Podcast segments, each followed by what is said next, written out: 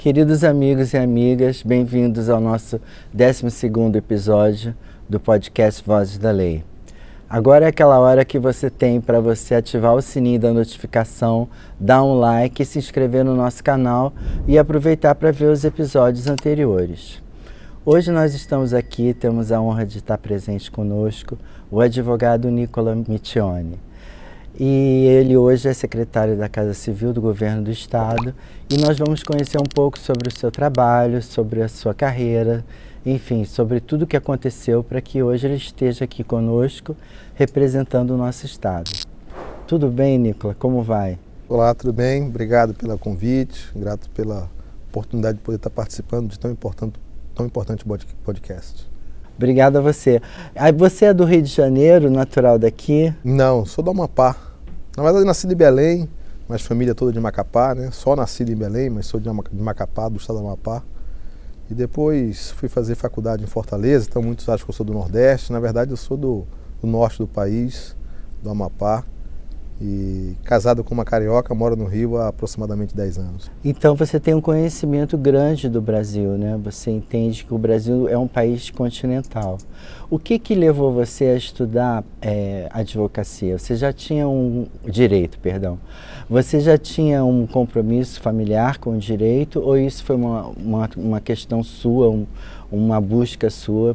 Meu pai é advogado, meu pai é advogado da União, da AGU, e eu brinco que quando eu fui fazer terceiro ano do segundo grau em Fortaleza, tem um ensino médio muito forte, é, eu pensava em fazer engenharia civil. E próximo de me inscrever no vestibular, não sei se era saudade do pai, que, que é do direito, que é advogado, acabei me inscrevendo em direito. E fiz a Universidade Federal do Ceará em direito. E acabei me, me, me encontrando no direito. Né? Passei no concurso do Banco do Nordeste logo em seguida e ao invés de voltar para Macapá, acabei ficando em Fortaleza, na área jurídica, concursado do Banco do Nordeste, na área jurídica. E, e é onde eu pude realmente desenvolver, digamos assim, mais plenamente os conhecimentos na área jurídica e, e digo que foi uma boa escolha.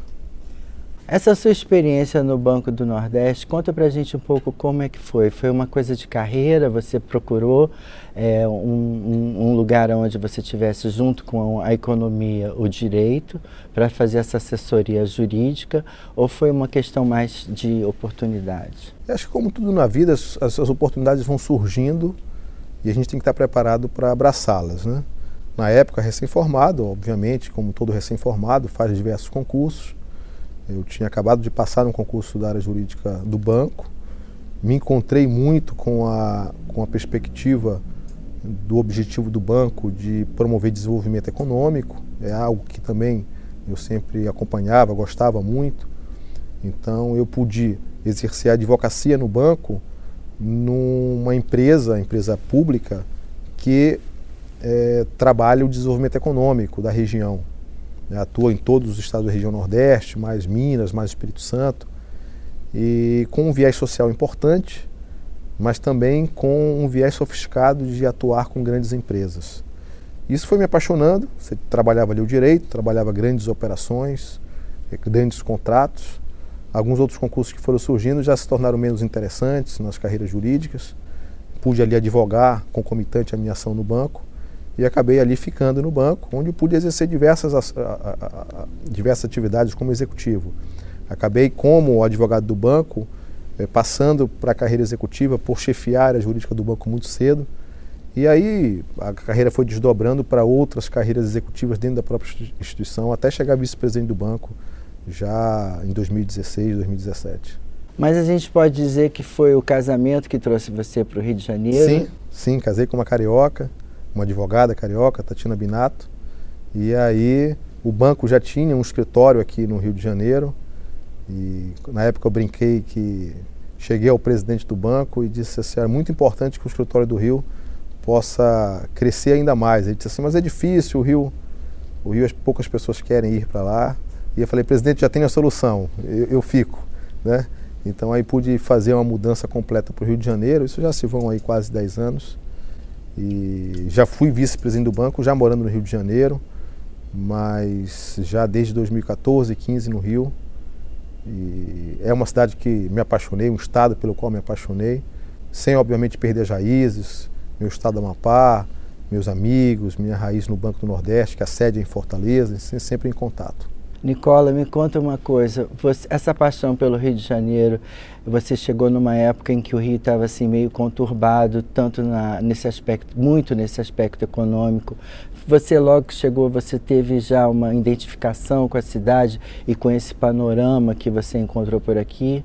Com a cidade com o estado, sim. Com os problemas, não, porque a minha atividade profissional até vir para o estado como secretário da Casa Civil era no Banco do Nordeste, em que o principal foco era atração de empresas para a região Nordeste, ou enquanto vice-presidente eu ia e voltava, fazia o famoso, famoso bate-volta na semana. Então meu foco profissional sempre, até esse período, foi o Nordeste. Então acabava não acompanhando muito os problemas econômicos do Rio naquele momento mais, mais complexo, ali está falando de 2015, 16, 17, né? É, depois vem o período da pandemia, né? Então onde tudo meio que para. Mas no período em que eu iniciei minha vivência no Rio de Janeiro, eu tinha um, um olhar um, voltado muito mais para as ações econômicas do meu banco, que tinha foco na região Nordeste. Acompanhar, obviamente, amigos, é, via o Rio naquele momento mais complexo, mas sempre para quem vem de um estado mais pobre, como Ceará, como Amapá, conhece a realidade de outros estados mais pobres, sempre tinha um olhar crítico também em relação às críticas, né? Que o estado do Rio quebrou, o estado do Rio está numa grande crise. E eu brincava assim: vocês não sabem o que é crise, você não sabe que é uma região Nordeste muito mais debilitada, você não sabe que, vocês não sabem o que é estados muito mais pobres. Então, o Rio de Janeiro, ainda que com as crises por qual passou, ainda tinha um dinamismo muito superior aos demais estados.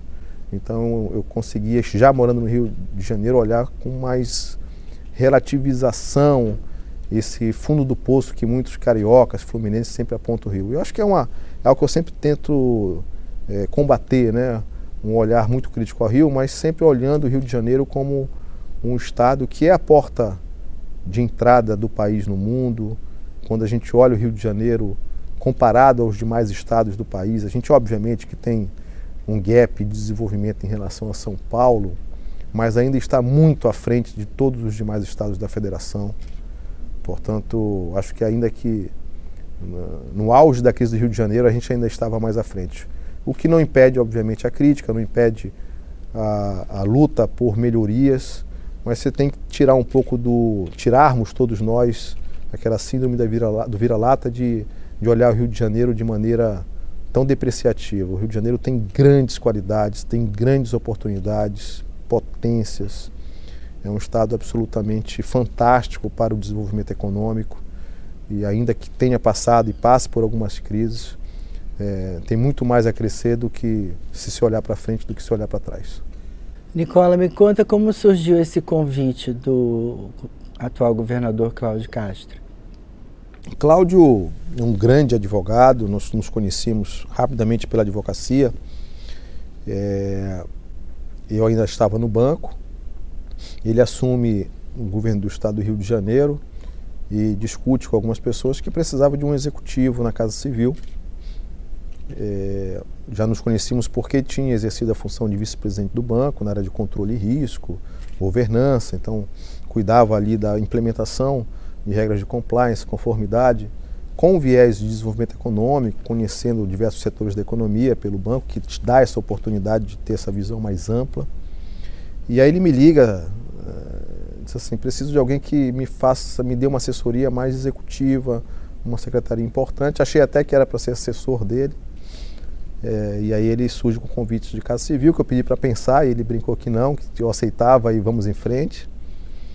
É, em três, quatro dias estava sentado na cadeira lá do secretário da Casa Civil, ainda esperando o trâmite da sessão do banco, né? tem toda uma burocracia de sessão do, do banco que é público federal para o Estado.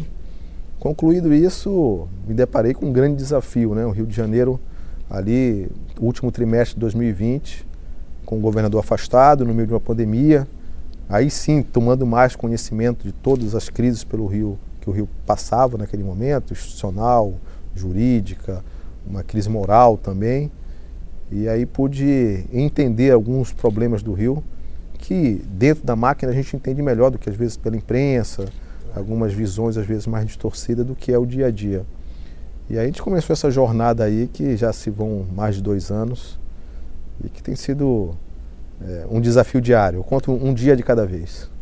Nicola, a gente tem 92, eu acho, municípios Isso. aqui no Rio.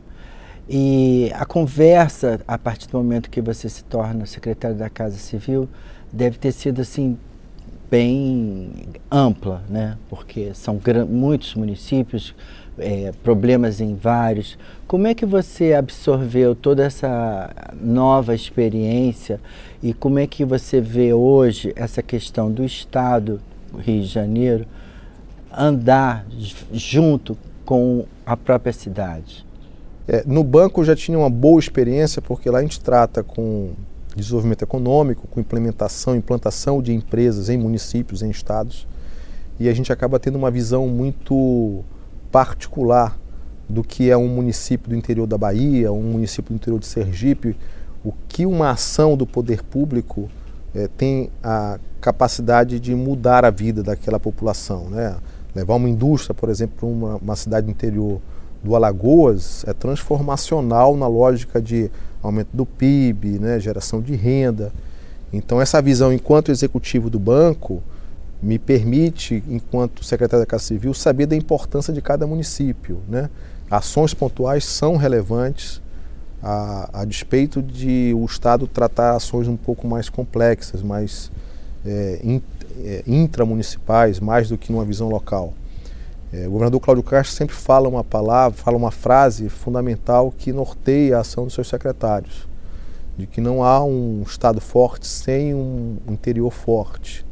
É fundamental olhar cada um dos 92 municípios com um olhar de desenvolvimento, de atenção à população daquele município, daquele município, com o mesmo olhar que se olha o Estado. As pessoas não moram no Estado, as pessoas não moram no país, as pessoas moram nas cidades, nas ruas e nos seus bairros. Então, óbvio que cada município tem suas competências federativas, suas competências próprias, o Estado acaba não podendo atuar mais diretamente, mas o Estado, enquanto indutor de políticas públicas, é, com grandes obras, ele muda a vida daquele município. E o governador é, determinou que sua equipe trabalhasse com esse olhar, de mãos dadas com os municípios, sem, sem observar o partido político da gestão. Uma coisa é eleição, outra coisa é gestão. Esse é um grande ponto. É, na implementação de políticas públicas, você não pode olhar o nome do prefeito ou o partido ao qual ele pertence. Tem que olhar um município que está inserido no Estado e o governador e seus secretários têm a responsabilidade de atuar. Dentro dessa lógica, um hospital ele não vai ter um direcionamento de implementação ou de aperfeiçoamento porque está no município A ou B. É porque ele é importante para uma região e se é melhor estar no A e não no B, é porque é uma técnica por trás disso. Eu acho que esse foi o grande diferencial do governo do Cláudio Castro, que depois isso se mostrou na sua eleição agora em 2022. Quando você tem um percentual de eleição em primeiro turno tão grande, isso comprova que a população soube reconhecer esse olhar do governador para a população como um todo. É, você falou que o, que o nosso governador é advogado, assim como você, e que queria uma ação mais executiva dentro da Casa Civil. Eu queria que você explicasse para a gente, que, enfim, às vezes é um pouco difícil entender qual é o papel do secretário da Casa Civil. É um papel de coordenador de ações. Né? É, o secretário da Casa Civil não é maior e nem menor do que qualquer outro secretário, mas ele tem ali um papel junto é, da chefia do gabinete da Secretaria de Governo de ter uma coordenação maior sobre as ações da, das secretarias. Cada secretaria tem sua atividade finalística. Na Casa Civil você tem um diário oficial, onde você controla as nomeações, as publicações. Então você acaba ter uma visão mais espacial do governo e de coordenação. É uma, um longa-manos do governador no sentido de que as orientações e determinações dele possam ser cumpridas. A Casa Civil, obviamente, tem algumas outras ações mais específicas, algumas estatais do, do Estado do Rio de Janeiro estão vinculadas à Casa Civil. É, na Casa Civil a gente pôde realizar a concessão do saneamento, que foi um, um, divisor de, água, de águas na gestão do governo Cláudio Castro, onde a gente é, é, é, traz pela primeira vez para o país a implementação do marco legal do saneamento, que tinha acabado de ser aprovado em 2020. O governo do Cláudio Castro assume em setembro de 20. O marco legal do saneamento é aprovado em julho de 20 pelo Congresso, e o primeiro Estado a implementar a universalização, a contratualizar a universalização do saneamento em larga escala foi o Rio de Janeiro. Então, com isso, a gente consegue estabelecer um grande pacto federativo com os municípios, trazendo mais de 40 municípios para dentro da concessão, trazendo empresas. Então, além das atividades de, de coordenação, um pouco de políticas, de grandes obras, junto às secretarias na ponta, a Casa Civil acabou incumbida pelo governador de cuidar de alguns projetos especiais. A concessão foi um deles. A gente trata de outras concessões. É, depois disso, a gente acaba implementando, já em agosto de 21, o Pacto RJ, que é um grande conjunto de obras com gerenciamento via internet, com transparência para toda a população, em que cada obra do Estado ela é mapeada, georreferenciada, com todas as etapas de maneira transparente, publicadas na internet enfim, a gente acaba tendo uma visão mais espacial do governo, uma, uma observação de conformidade nas nomeações que são publicadas no Diário Oficial. Enfim, é, em jurídica a gente fala longa-manos, uma espécie de um braço Nossa. mais operacional do governador, sob as orientações dele, nas ações é, é que cada secretaria é, tem ali como finalisticamente fun sua função. Qual foi assim que você acha o seu maior desafio nesse antes vamos dizer da reeleição, qual que você acha que ali foi um teve um papel importante dentro do governo que você executou? Claro que tem a, a, a questão da SEDAI, a questão é, que foi um, um, grande avanço para gente, né? Uhum. Foi uma conquista que você participou muito. E que ainda vai trará muitos frutos para o Estado, para a economia fluminense. Eu queria que você tá no começo ainda. um pouco para a gente sobre isso, até porque pela questão dos municípios que cercam a Baía de Guanabara, essa questão do saneamento, que é uma questão muito importante, e quanto, vamos dizer assim, você acredita que o Estado vai poder investir em melhorias dentro desse setor? Olha, a concessão ela é realmente um divisor de águas ela ainda não, não deu os frutos, porque completou semana passada, estamos agora em novembro, e 1 de novembro de 21, de 22, de 21, iniciou-se a operação de dois dos quatro blocos concedidos. A, a concessão ela tem a capacidade de impactar 13 milhões de pessoas. Ela é o maior projeto ambiental das Américas hoje. A gente fala muito em projetos ESG, né, ISD, e ela é o maior projeto ESG hoje do Brasil, porque universaliza é, a distribuição de água e esgoto para uma quantidade de pessoas que nem o Estado da Federação se tem algo similar. E destravou o processo. Você está falando em levar mais dignidade para as pessoas, é, bairros, cidades inteiras sem coleta de esgoto e tratamento do esgoto adequado, adequados, poluindo rios, mananciais. Você tem a Baía da Guanabara que está completamente dentro do contrato para ser despoluída. E o desafio é só cumprir o, cumprir o contrato. Você está falando de empresas sérias, com governança bastante robusta, com fundos internacionais por trás dessas empresas, que assinaram cheque para os municípios e Estado para ter o direito de explorar e de investir aquilo que está previsto em contrato. Então, nós temos efetivamente nos próximos anos metas a serem cumpridas e fiscalizadas.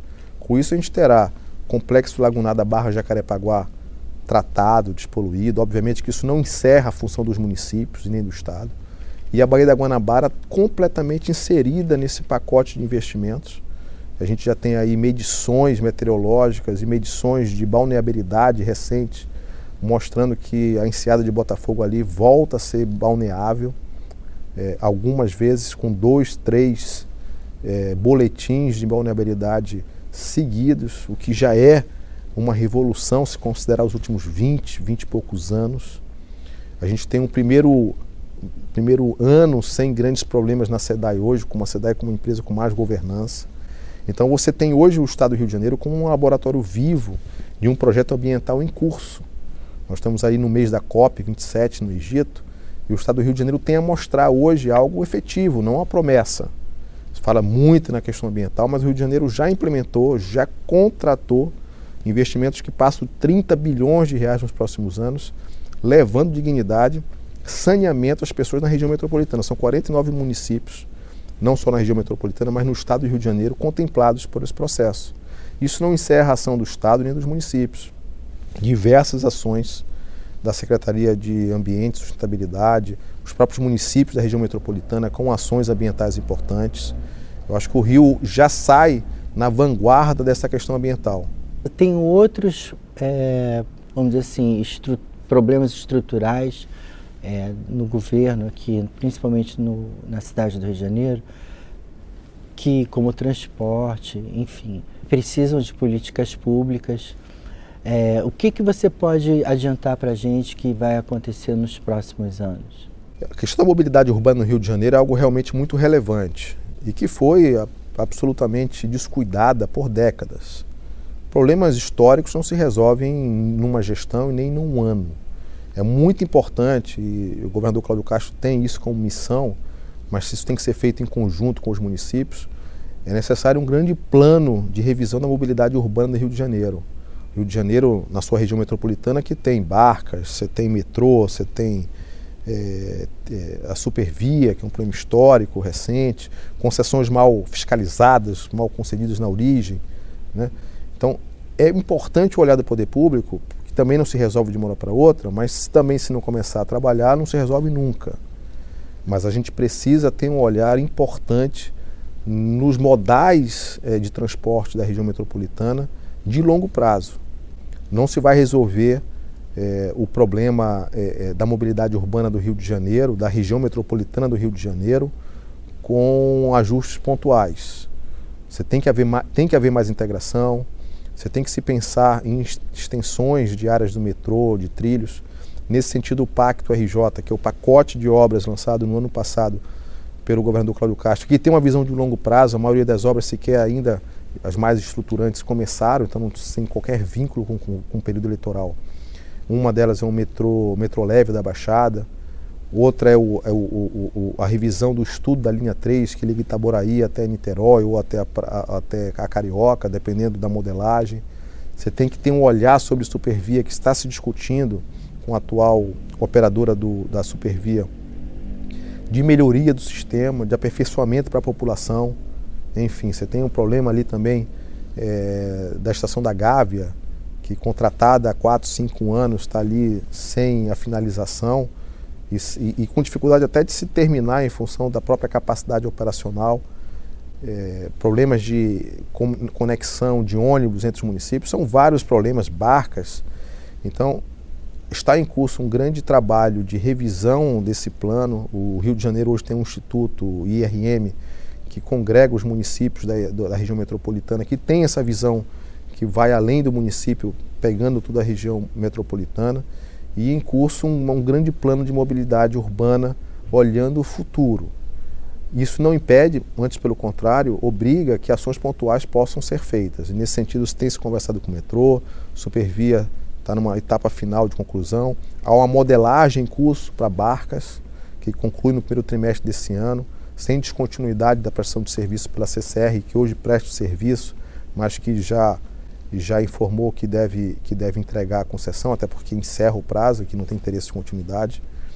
Mas é preciso conversar, conversar com os municípios, entender as dificuldades, fazer a integração desses modais de maneira com modicidade tarifária também. Não adianta buscar soluções que só aumentem tarifa, porque você tem problemas que vão além da tarifa, problemas realmente estruturais.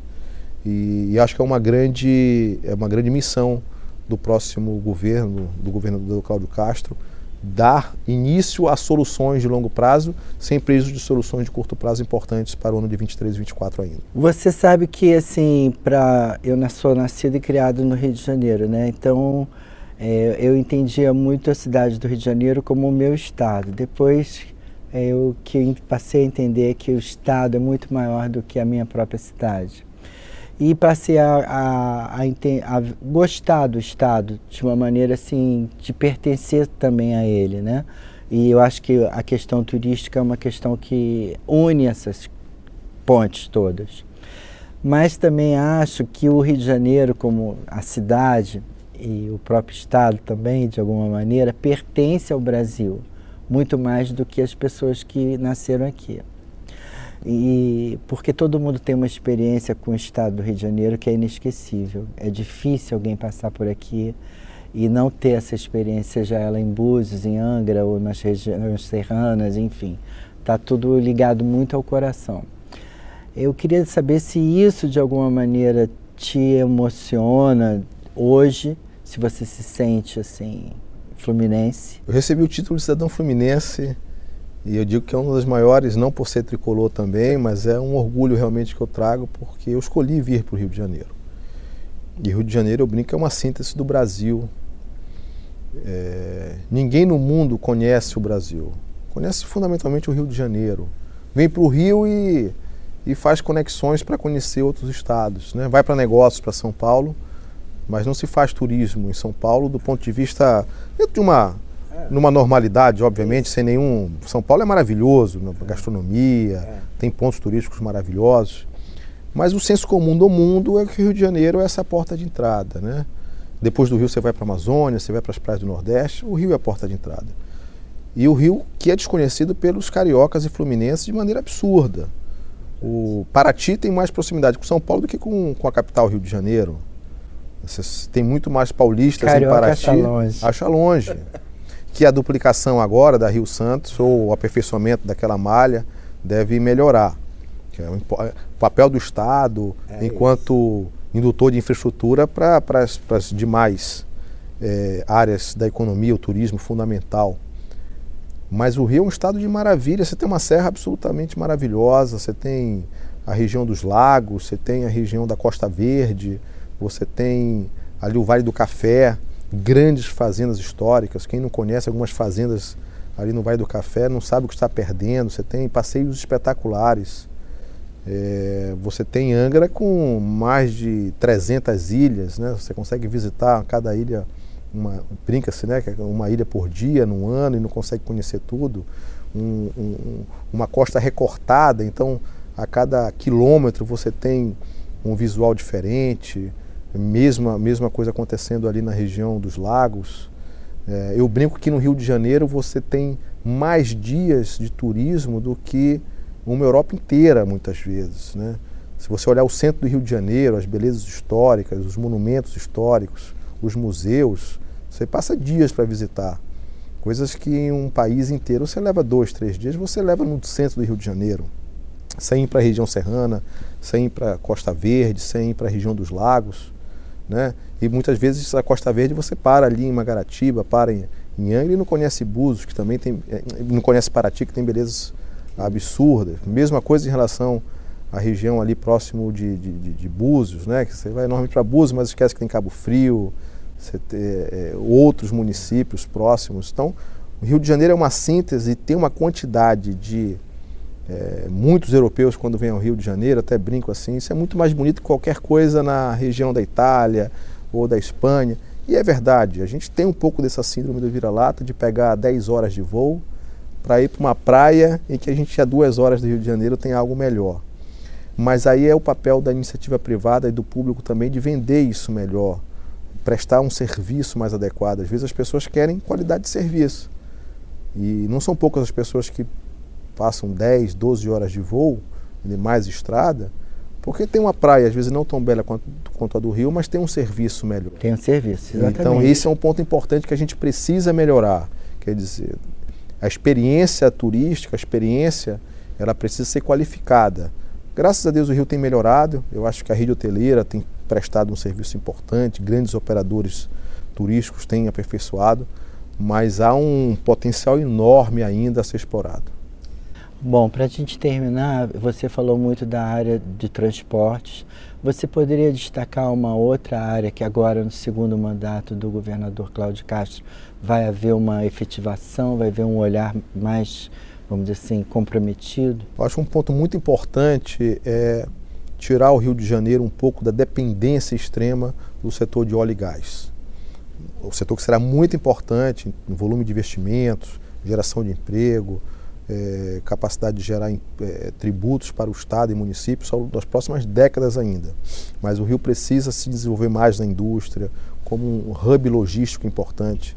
E para isso a gente tem equipamentos importantes, tem grandes portos que com mais infraestrutura serão as portas de entrada e saída de produtos do país. O Rio de Janeiro, enquanto um estado produtor de energia barata, é, grandes térmicas ou já construídas ou em construção, gás e um hub de logística que permita uma industrialização mais efetiva, com mais emprego e com isso uma dependência um pouco menor da indústria de óleo e gás, que é importante, tem sua importância e terá por muito tempo, mas é importante que o Rio de Janeiro possa se tornar um estado com uma logística adequada para grandes indústrias virem para o Rio de Janeiro. Ah, o potencial de geração de emprego, de desenvolvimento econômico se potencializa. Bom, muito obrigado você ter vindo aqui Eu no Voz da Lei, foi ótimo, gostamos muito. Queria que você deixasse agora só uma mensagem legal para os cariocas fluminenses, enfim, para o Brasil todo. E também queria só perguntar uma questão assim, você você acha que essa veia política sua, ela é uma coisa que é ad eterno, assim, você tem uma vontade de continuar com a política pública? É uma via de gestão, eu acho que há exatos 22 anos como gestor público, ou no banco, que é um banco público de desenvolvimento, ou aqui na Casa Civil, acho que é uma via executiva. Eu acho que a política ela é feita por é, é, é, é políticos que se colocam para disputa de mandatos e são fundamentais. Eu acho que é, entender a importância da política cada vez mais, a política voltando para o centro da discussão do país, isso é importante. E a política precisa de gestores públicos e eu me coloco nesse papel de ser um auxiliar nesse processo em conjunto. Como falando em seleção, você tem os atores, você tem o meio de campo, você tem o atacante, você tem os laterais. Eu sou uma parte dessa etapa complexa que a iniciativa privada participa, que as instituições participam, que a imprensa participa nesse conjunto. E um recado que eu queria deixar é: amemos cada vez mais o Rio de Janeiro, vamos acreditar no Rio de Janeiro cada vez mais pujante, um Rio de Janeiro que pode e deve crescer, um Rio de Janeiro que tem um, um lugar de destaque no país e que se algum momento ali vacilou, teve um pouco mais debilitado, estejamos todos de mãos dadas para retomar o, o, o, local de destaque que o Rio de Janeiro merece no país e no mundo. Muito obrigado. É, quero agradecer a todos que estão aqui nos ouvindo, ao secretário da Casa Civil, Nicola Miccioni, e também agradecer ao 15º Cartório pelo apoio, pelo, pelo apoio ao programa Voz da Lei, a Fernanda Leitão, a Michele Novaes, ao Fairmont Hotel e eu espero que vocês tenham gostado do nosso 12 episódio e aguardem até o nosso próximo 13 que vamos encerrar a segunda temporada do Voz da Lei. Muito obrigado. Obrigado.